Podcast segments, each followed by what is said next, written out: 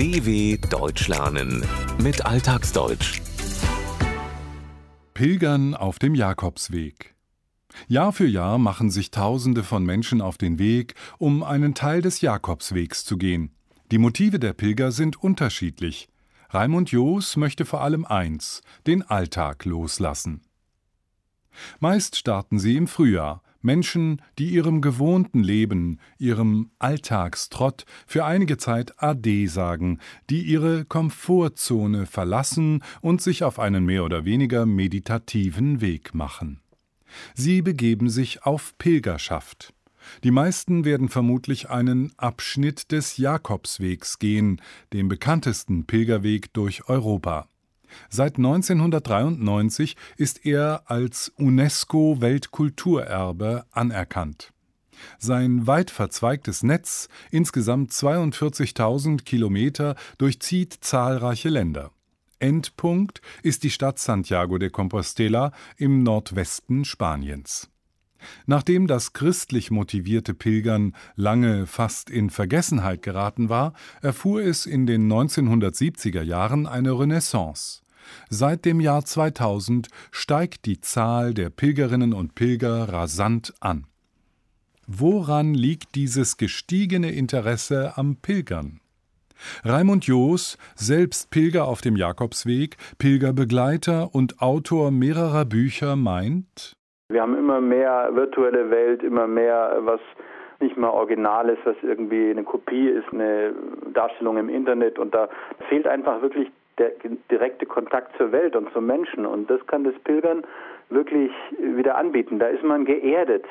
Das Leben mit dem Internet oder in einer virtuellen Welt der 3D-Technik führt dazu, dass Menschen immer weniger geerdet sind. Sie verlieren den Kontakt zur Wirklichkeit, und das, so Raimund Joos, ertragen manche Menschen auf Dauer nicht.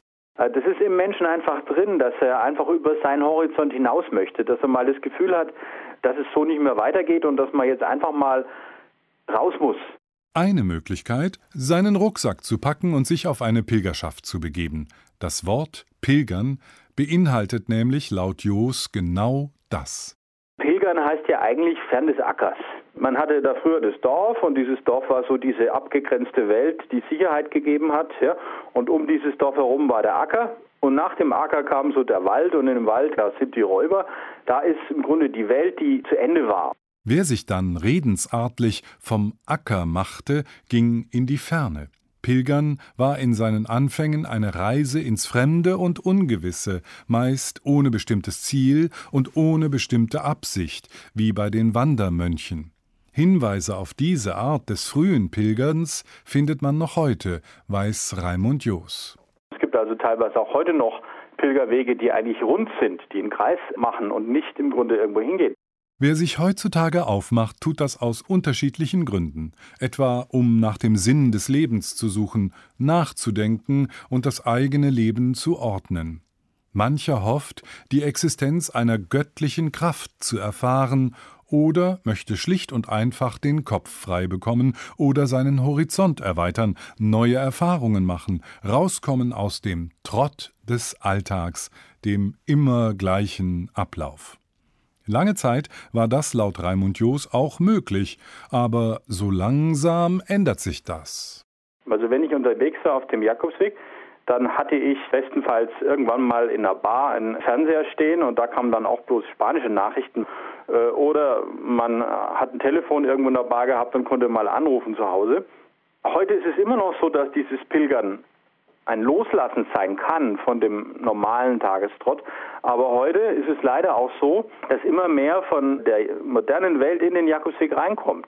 Und das macht sich dann vor allem in den Unterkünften, den Herbergen, auf dem beliebtesten, etwa 800 Kilometer langen Jakobsweg Camino Frances bemerkbar, erzählt Raimund Joos. Dass man heute äh, gerade auf dem Camino Frances fast in jeder Herberge WLAN hat. Und da sitzen dann die Pilger äh, am Abend äh, vor ihrem Smartphone und kommunizieren mit ihren Freunden, aber nicht mehr mit den Pilgerfreunden. Und sind eigentlich, ich möchte es mal so ausdrücken, mit den Füßen auf dem Weg, aber mit dem Kopf im Alltag. Raimund Joos ist überzeugt, dass sich die Pilger immer häufiger selbst im Weg stehen, wenn es darum geht, das eigentliche Geheimnis des Pilgerns zu entdecken. Dieses Geheimnis, ich glaube, es liegt im Loslassen, dass man einfach sich auf was Neues einlässt und wirklich mit der Welt Kontakt aufnimmt. Und dafür ist ja der Jakobsweg eigentlich auch gut. Es soll ja nicht irgend so ein losgelöster Hippie-Urlaub sein, wo man mal einfach so mal ganz anders ist und ausflippt, sondern es geht ja wirklich um was zu lernen für sich selbst und für die Welt und das soll ja dann auch nachhaltig sein für den Alltag. Dem chinesischen Gelehrten Konfuzius wird der Spruch zugeschrieben, der Weg ist das Ziel. Ist das Ziel fern, ist der Weg lang. Wer sich dafür entscheidet, den Jakobsweg zu gehen, sollte das nach Ansicht von Raimund Joos nicht tun, weil er einfach mal ausflippen, Dinge tun möchte, die er sonst nicht tun würde, wie die Hippies in den 1960er und 1970er Jahren, die sich mit langen Haaren und bunter Kleidung gegen die herrschende Gesellschaftsnorm auflehnten. Wer den Jakobsweg geht, findet Joos, sollte bleibende, nachhaltige Erfahrungen machen wollen, die er nach der Rückkehr von der Wanderschaft in den Alltag integrieren kann. Auch sollte man wirklich loslassen wollen. Wenn er sich was wünschen dürfte, wüsste Raimund Joos schon was. Seine Vision? Ein Weltfriedensweg, der eigentlich die ganze Welt umspannt und wo verschiedene Pilgerorte miteinander verbunden werden. Und dass dieser Weg aber begangen wird, nicht nur von einer Person, sondern so in einer Art Staffellauf, wo man symbolisch klar macht, dass diese Welt einfach zusammengehört. dw.com/alltagsdeutsch